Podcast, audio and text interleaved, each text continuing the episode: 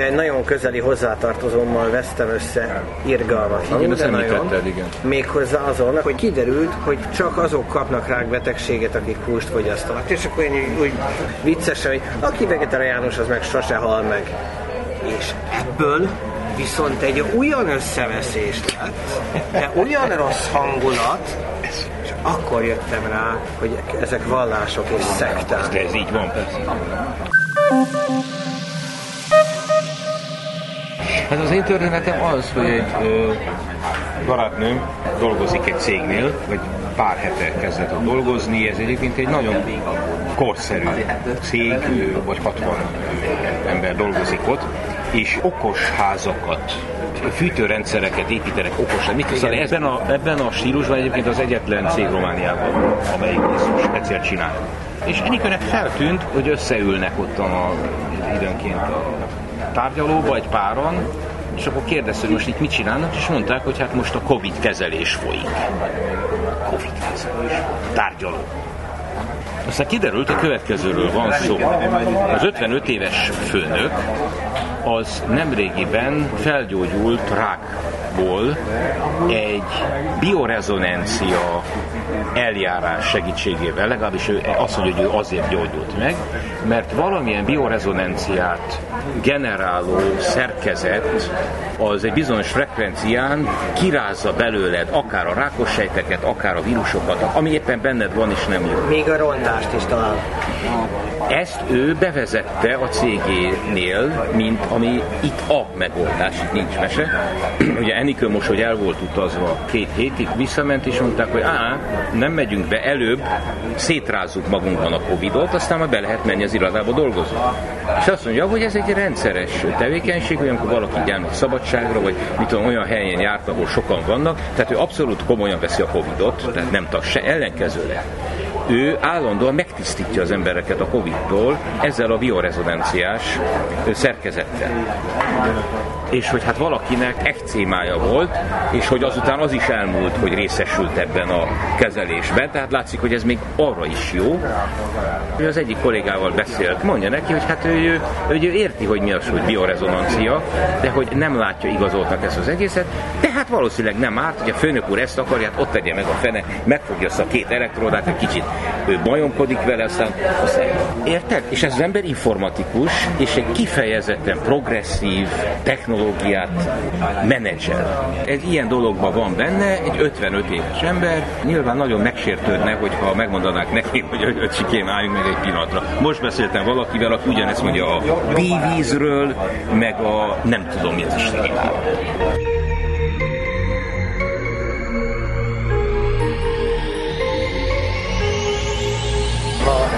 Megnézzük a dolognak a hátterét, és föltételezzük azt, hogy ezek az emberek nem gyakorló elmebetegek, illetve nem gonoszak, akkor tulajdonképpen mi az, ami generálja ezt a jelenséget szerintem? Hát a biorezonansz. Valamilyen tudáskorszakba léptünk, ami, ami nyilván összefügghet azzal, hogy a tudásnak a, az intézményes monopóliumai átalakulóba vannak, akár az inkvizíció korát nézzük, de akár az akadémiai filozófusokat és a nem akadémiai, tehát hogy mindig volt egyfajta elkülödülés, ami hol békésebb volt, hol kevésbé, de tulajdonképpen mindig csak. Mondjuk azért a 20. században nagyjából felerősödött az a fajta modell, amelyben egy valóban erősen állami oktatáshoz köthető intézményrendszer elég nagy mértékben lezárja az ezzel kapcsolatos tákat. Tehát, hogy jó, jó, persze, hogyha te, mit tudom én, talpmasszázzal jobban leszel, csináljad, semmi probléma, de hogy egyébként meg a bajval orvoshoz megyünk, és persze az orvos is tévedhet, mint hogy a tudomány maga egy olyan rendszer, amely tudja magáról, hogy téved, mert pont ez az egyik sajátosság. Tehát a nem tudomány az, amelyik azt hiszi, hogy nem téved. Hát erről van szó.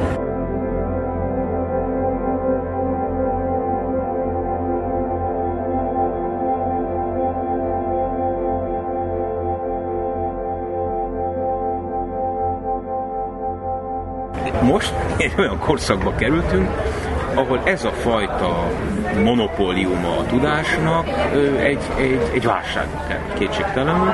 Tessék igazságot választani. Kimegyünk a piacra, milyen igazságot tetszik akarni? Ilyet vagy olyat? Semmi gond. Ja, hogy ki mondja meg neked, hogy melyik az az igazság, amelyik megmondja neked, hogy melyik igazságot választ. Hogy is? Jó, hát akkor válaszok egy olyan igazságot, aminek alapján megmondják nekem melyik. Tehát ugyanott vagy. Oké, okay, akkor a, a melyik igazság egészen addig, amíg, amíg az emberek tömegének nem volt lehetősége információt gyűjteni bárhonnan a világról.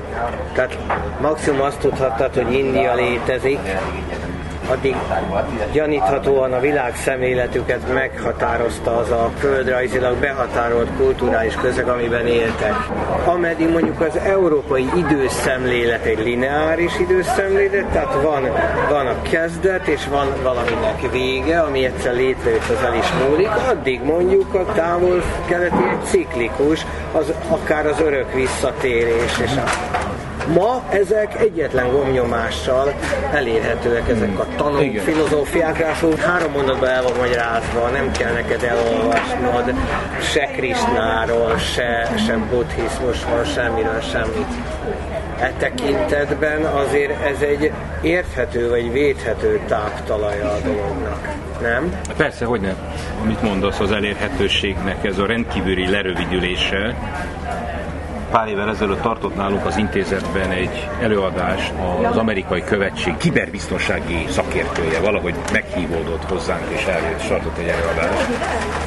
Mutatott egy videót, ahol látszik és hallatszik Obama, mögött a Fehérház, és valami rettenetes dologról beszél. Szóval valami olyasmit, amit nem mondott soha az életében és a, a felvétel teljesen autentikusnak látszik. Az Obama hangján hangzik el. A hangján, hangján, képével, megfelelő háttérrel, tehát mint egy fehérházi sajtótájékoztatottság.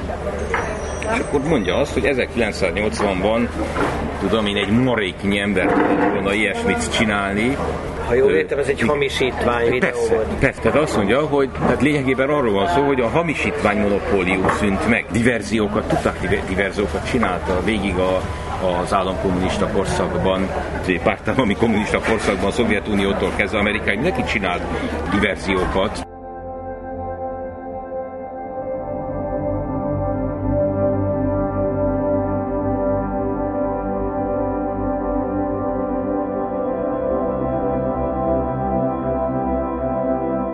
Ez a diverzió? Tehát a diverzió egy hamis, hamis hírnak a propagálása. Csak hogy ezeket állam, magas szintű állami monopólium a megfelelő eszközök birtokában olyan erőforrásokkal tudta előállítani, amivel a társadalom más részei nem rendelkeztek. Most viszont igen.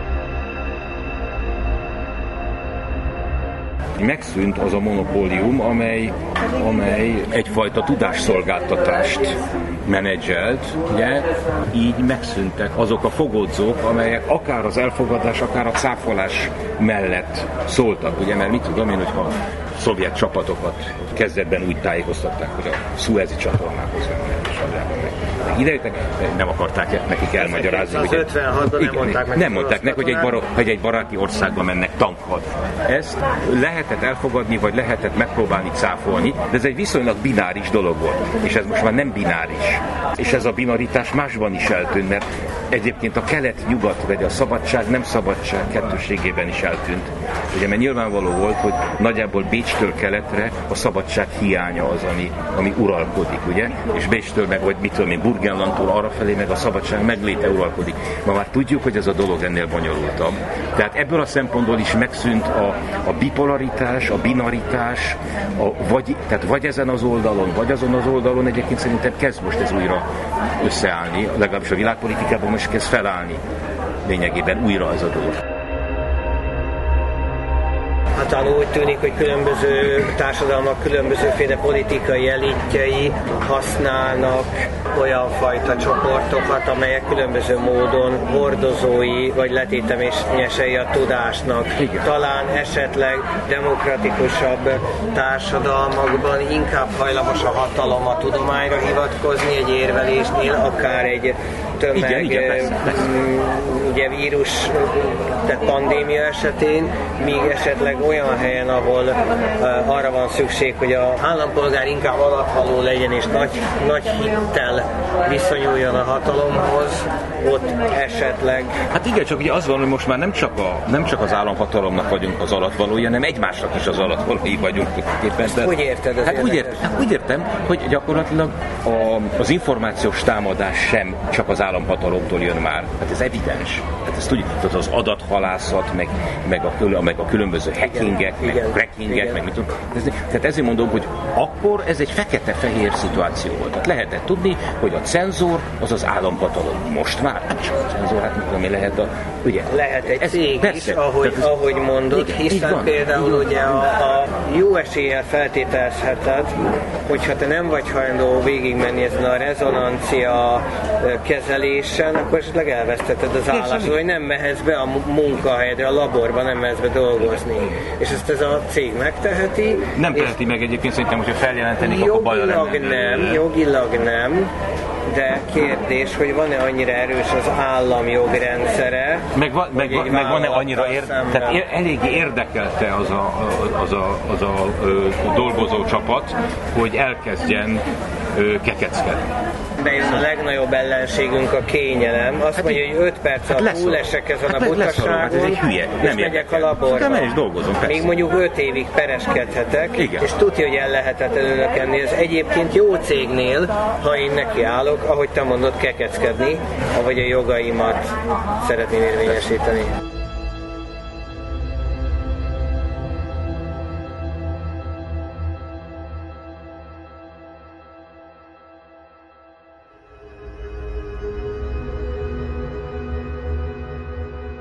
mondtál egy olyan dolgot, hogy a tudománynak az az egyik jellemzője, hogy hajlandó elismerni önmagára, hogy lehet, hogy tévedek. Engem az vonz a tudományban, hogy az a hipotézis, hogy bármi lehetséges, és aztán nézzük meg, hogy ez működik-e, nem működik, igaz, nem igaz, tudjuk-e verifikálni, vagy legalább falsifikálni, tehát hogy megcáfolni a dolgot. Míg ezzel szemben a különböző vallások, vagy szekták szent igaznak gondolják a saját rezonancia, vagy talpasszát.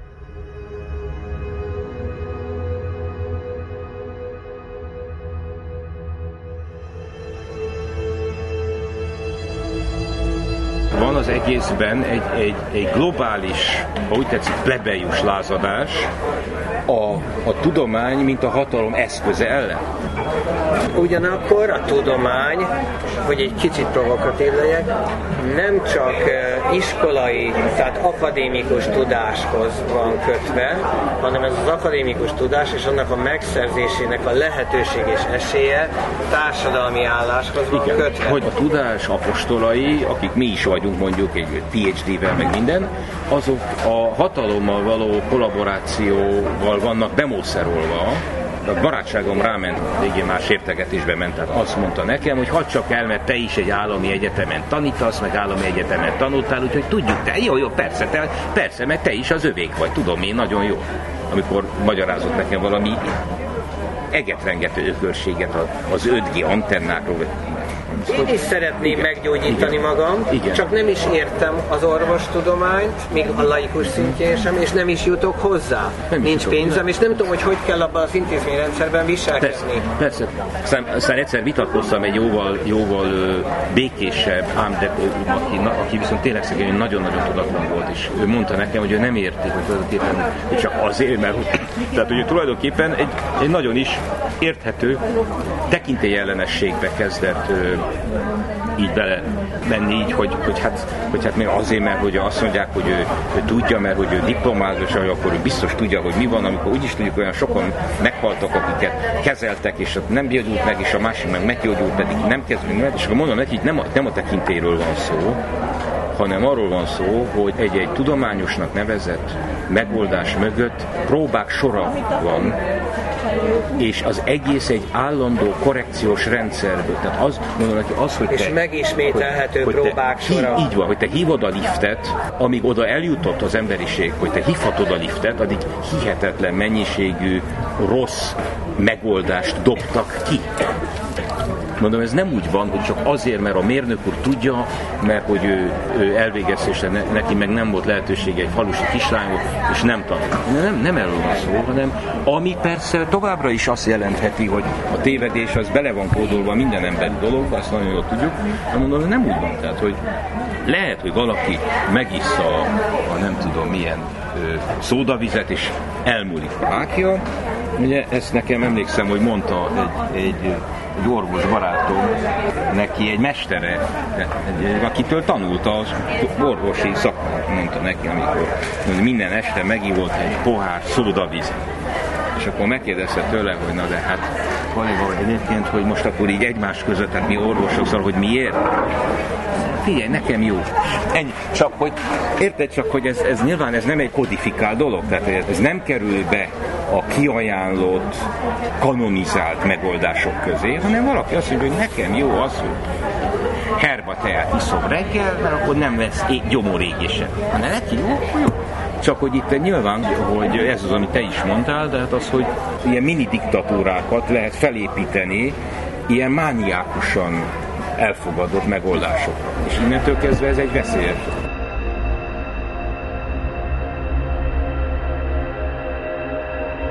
Azért nagyon fontos, amiről beszélsz, hogy az egészség, ugye az orvoslás, mert egy olyan terület, ami sokkal húsba vágóbb, mint az, hogy megnyomom a gombot, és lejön a lift, és fölvisz engem, akár az ongorástól a harmadik emeletre. Az ember a saját egészségét, ami, amikor az sérül, akár akár tudja azt, hogy belehalhat a betegségbe, akkor nagyon kétségbe tud esni, és akkor megjelenik viszont a hit. Valószínűleg ezek a lelki jelenségek, aminek persze megint csak anyag a hordozója, hiszen az agy és a központi idegrendszer, ami produkálja a lelki jelenségeket, például a hitet, ez bizonyára valamilyen ö, interaktív kapcsolatban van a test többi részével lehetséges, hogy a talpasszás mit sem ér, és sokaknak nem segít, de aki hisz benne, az meggyógyulhat. Hogyha például most, most visszamegyünk egy pár évtizedet, ugye, ugye Thomas Kuhnnak a híres könyve, a Tudományos forradalmak, a szerkezetváltozás. Ő ott nagyon szépen leírja azt, hogy és abban benne van ez az egész establishment kritika is. A, a tudás mindig institucionalizálódott, és hogy mindig voltak olyan tudás a, tudomás, a tudás mögött mindig egy intézmény mind, mind, mindig, volt. Mindig, mindig voltak olyan, olyan megoldások, amelyek még nem nyertek polgárjogot, vagy nem nyertek soha polgárjogot, és ki, kirostálódtak, és ezek nem voltak feltétlenül rossz megoldások, csak valamiért nem kerültek be. És azt mondja, hogy és akkor egy felsorolható egyébként fizikus volt, és egy felsorol egy csomó példát.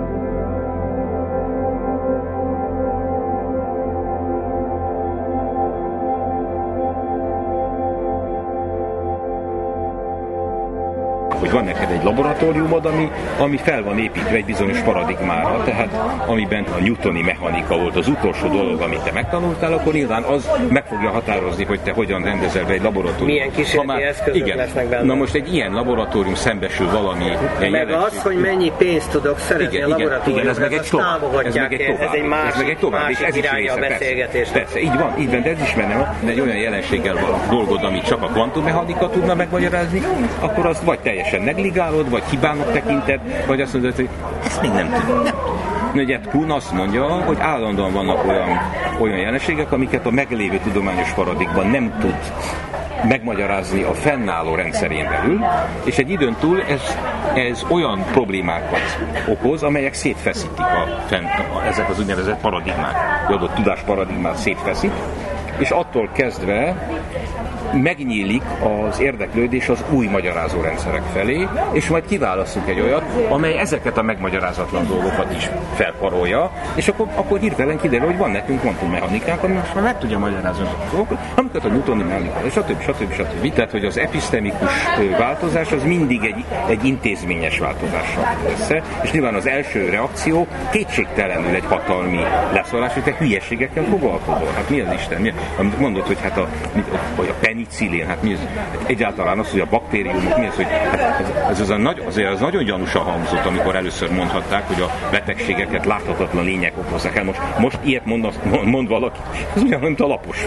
Ugyanúgy, körülbelül ugyanúgy hangzik. Igen, igen, igen, igen, igen, igen. Ha baktérium nem látom, hát, akkor az nincs. Persze, ez nincs, nem beszél az atomokról. Hát folyamat, folyamatosan láthatatlan dolgokkal dolgozik. Illetve egy világméretű összeesküvés néhány ezer vagy tízezer ember között, akik azt igen, megbeszélték, hogy azt fogják nekünk a sok milliárdnak hazudni, hogy vannak mozgolódó lények, amit ők a mikroszkóp alatt igen, láttak, igen, igen, amit hívjunk baktériumnak, és összekacsintanak ezek az emberek. Az intézményességről nekem az jut eszembe, ugye, amikor a könyvnyomtatás, és ráadásul a Bibliának a különböző nemzeti nyelveken, tehát németül, csehül, magyarul való kinyomtatása megszülethetett, uh-huh. az ugye egy komoly csorbát jelentett az egyház hatalmá, hiszen addig Nagyon jó példa. a tudás letéteményesei, a papok latinul, vagy talán görögül, de latinul tudhatták a Bibliát, így pedig te, oké, okay, hogy az embereknek akkor csak a 3-8 százaléka tudott olvasni a Gutenberg idején, de mégiscsak első kézből láthatták, hogy kérem, itt a Bibliában ez van leírva, ehhez képest a szószékről ezt halljuk. E tekintetben az egyház, vagy az orvostudomány, vagy az egyetemek hálózata nem különbözik, hiszen mindegyik intézmény, és mindegyik intézményt emberek csinálnak a maguk egzisztenciális érdekeivel. És hogyha én, mint prédikáló pap, az én egzisztenciám sérülhet, és már nem fogják a, a mi földünket parasztok ingyen művelni, és nem lesz olyan finom a misebor, vagy én, mint tudós, már nem fogok tudni drága konferenciákra elutazni, mert, mert a tudásnak nem leszek, vagy annak a bizonyos tudásnak nem vagyok a letéteményese, akkor az az én egzisztenciámra tör, hogy, ami, persze, ami nagyon persze, bűn, tehát, annál... ezért mondom, hogy, hogy Kuhn, aki abszolút mondjuk, hogy a tehát ő a, ő a hardcore tudománynak az egyik jelentős neve ő, ő volt, is, illetve az, ugye a Berkeley tanított, azt hiszem 94-ben halt meg, és hát mindenképpen egy nagyon jelentős figura volt, és bekerült a nem, nem feltétlenül filozófiai vagy tudományfilozófiai érdeklődésbe is. Az, hogy nyilván az, hogy eldöntöm, hogy mi, mi számít tudásnak, hogy támogatom az analitikus filozófiát inkább, mint a nem analitikusat, vagy nem tudom micsoda, ez nyilván, tehát hogy ez ilyen szempontból nem hibás az embereknek az az intuíciója, hogy, hogy mi valamilyen módon mi a felkent papjai vagyunk egy egyháznak, most egy kicsit így. A tudás így, így van, és hát persze, hogy hát mi azt csináljuk egy, egy habilitációs vizsgán, amit tőlünk kérnek, és nem, nem más csinálunk, úgyhogy mi csak hallgassunk. Tényleg van egy államhatalmi lehetőség, hogy, hogy fel akarunk erősíteni bizonyos arculatokat. Nálunk azért sokkal, sokkal nagyobb az a, a kormányzatnak a beleszólása a szellemi életbe, mert sokkal kisebb az autonómiája a társadalomnak. Tehát, hogy most a jurtasátrat akarom inkább szponzorálni, vagy az alternatív színházat. És hát ez meghatároz embereknek az sorsát. Nagyon fontos, amit mondasz, a, a jurtasátor és ezekkel a modernitás előtti világokra hivatkozó mozgalmak vagy irányzatok. Az az érdekes, hogy rengeteg érthető és igazolható törekvés van bennük. Most gondolj, hogy itt a Jászai Maritéren, egy gyors étteremben, körülnézünk, akkor szupermodern járművek, ötemeletes épületek, tehát a civilizációnak a közepén ülünk, négy metróvonal vesz minket körbe, és az emberek érthető módon szabadulni akarnak ebből, de nem tudnak, és ezért egyfajta romantikus vágyakozás van a jurta, a mezitlábjárás és az erdőben sámántáncot járunk, és mindez egy közösségben zajlik, ahol maximum 200-an vagyunk, és mindenki ismer mindenkit, szemben ezzel egy tömegtársadalom, ahol csak a budapesti agglomerációban lakik az országnak a, a harmada. Erre viszont a politika könnyen rá tud erősíteni, azt tudja mondani, hogy hát mi képviseljük az igazi, autentikus magyarságot, és ezért a jurta kultúrát, és ezeket a rendező borfesztiválokat támogatunk, mi, mi esetleg a nemzetietlen világpolgár, kozmopolita irányzata, maga popzenével, vagy dadaista megnyilvánulásaival idegen tőlünk.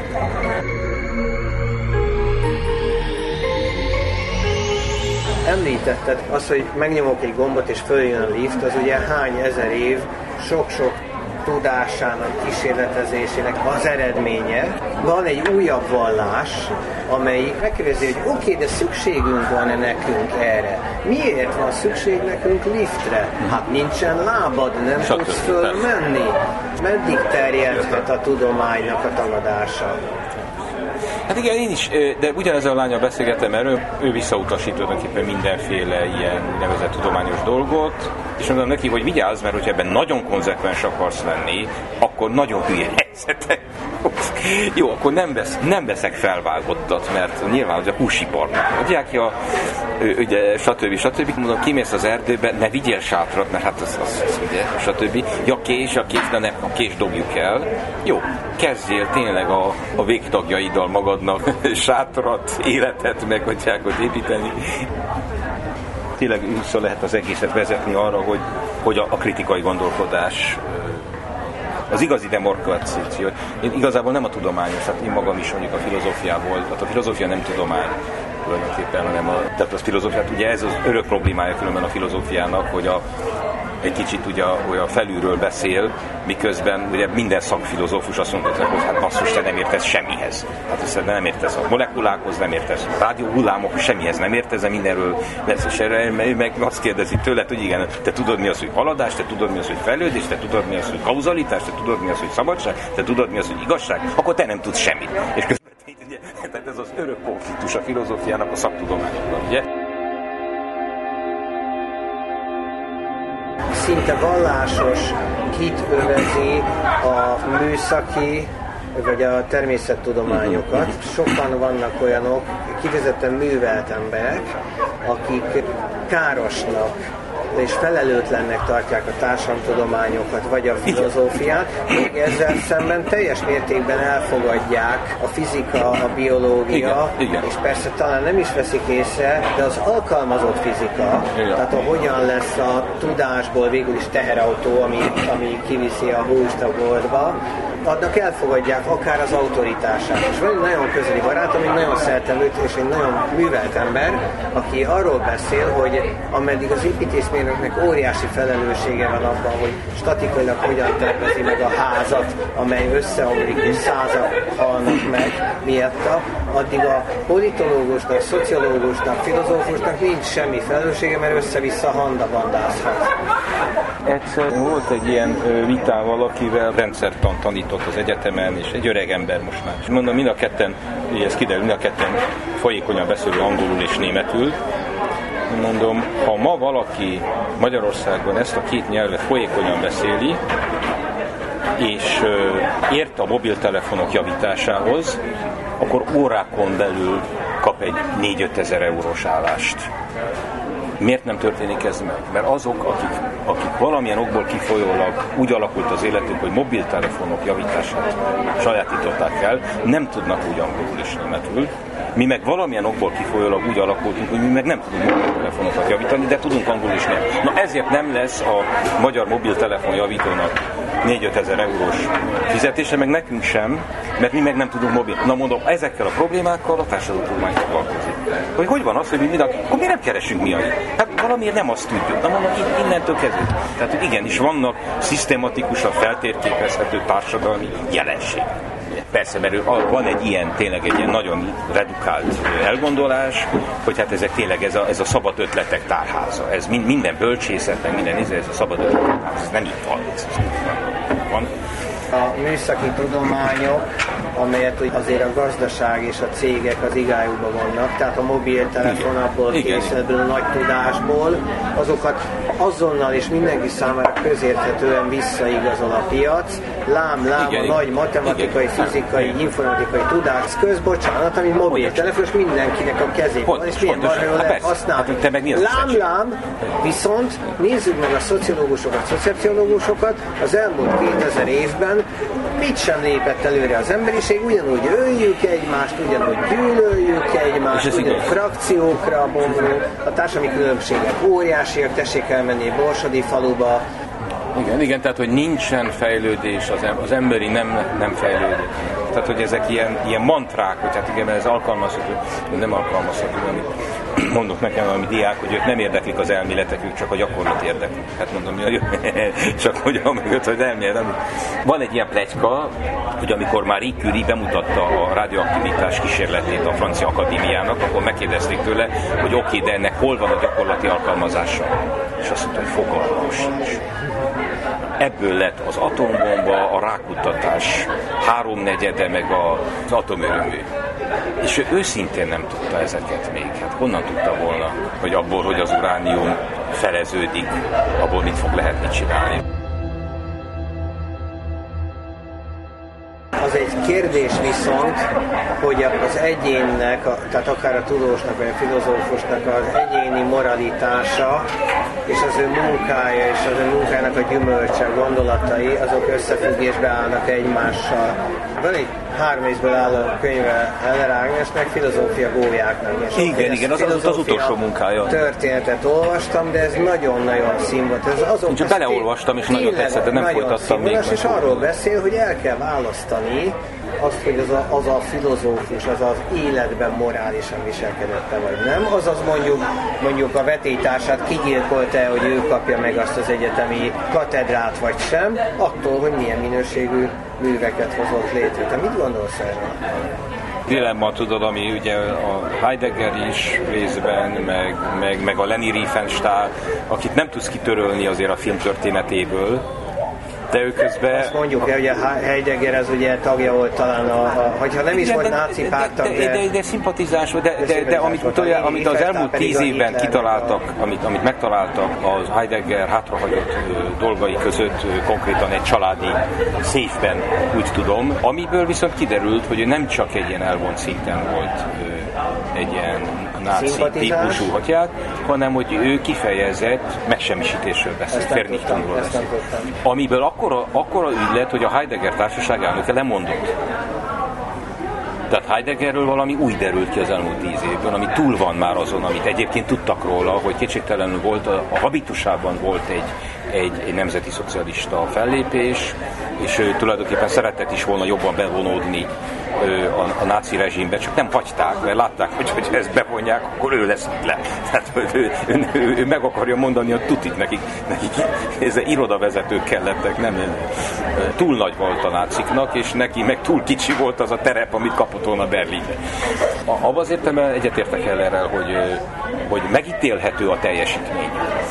Szerintem attól a, a, az alkotó morális ö, életétől függetlenül is, viszont az ő saját életében ez a kettő mégiscsak találkozik. Tehát az, hogy egy alkotó embernek az élete valami értelemben példamutató. Ugye az ember önkéntelenül is, szülőként is, vagy tanárként is egyfajta példát mutat.